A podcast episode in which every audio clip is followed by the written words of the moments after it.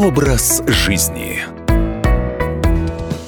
Здравствуйте, в студии Екатерина Шевцова. Наверняка многие слышали о модной разновидности фитнеса – пилатес. А знаете, откуда пошло название? Человека, благодаря которому и появилось слово «пилатес», звали Йозеф, а пилатес была его фамилия. Он родился в Германии в 1883 году в бедной семье грека и немки и рос очень болезненным и хилым мальчиком. Он страдал от астмы, рахит и других болезней. И вот однажды в 9 лет он очередной раз пожаловался отцу, что над ним издеваются в школе, и услышал от него фразу, которая все и избедила. «Ты сам хозяин своей судьбы. Ты можешь и дальше жаловаться или пойти что-то сделать». Йозеф начал изучать анатомию, борьбу, йогу, гимнастику и боевые искусства. И в подростковом возрасте проникнувшись древнегреческим представлением об идеале человека, здоровым телом, разумом и духом, составил для себя уникальную гимнастику. Тренировки помогли Йозефу не только избавиться от болезней, но и построить пропорциональное тело. Так, что он даже стал позировать студентам художественного училища. Позже Пилатес применял свою методику для восстановления здоровья солдат с травмами опорно-двигательного аппарата. Изначально Пилатес назвал свою методику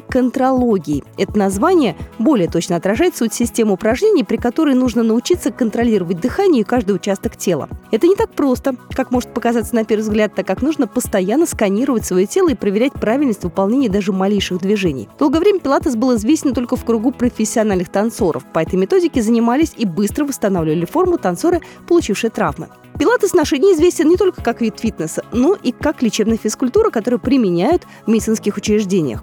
Для занятий пилатесом не нужна специальная физическая подготовка. Уникальность этой системы состоит в том, что выполнять упражнения может каждый вне зависимости от пола и возраста. В пилатесе есть три вида тренировок. Упражнения на тренажерах, упражнения с оборудованием и упражнения, которые выполняются на полу. Хоть во время занятий пилатесом и задействовано все тело, эта методика фитнеса наибольшую пользу приносит мышцам с пресса и спины. Многие ошибочно считают, что пилатес – это гимнастика для похудения. Это не совсем так, потому что пилатес рассчитан на то, чтобы укрепить мышцы, развить гибкость, исправить осанку, снять мышечное напряжение и даже облегчить боли в мышцах. Пилатес рекомендует включать в программу тренировок вместе с силовыми и аэробными нагрузками. Классический пилатес включает комплекс из 34 упражнений, которые выполняются без специального оборудования на полу. Но, тем не менее, если хотите похудеть, то все равно соблюдайте некие правила, если занимаетесь пилатесом. Во-первых, нужно делать это регулярно. Три раза в неделю через день. Пропуск возможен только по уважительной причине. Тренироваться полноценно нужно обязательно. 15-минутные нагрузки подходят для тех, кому нужно поддерживать хорошую физическую форму, а вот для начинающих худеющих необходимы часовые занятия. И еще один важный момент – положительный настрой и желание тренироваться. В противном случае не стоит ждать большой эффективности.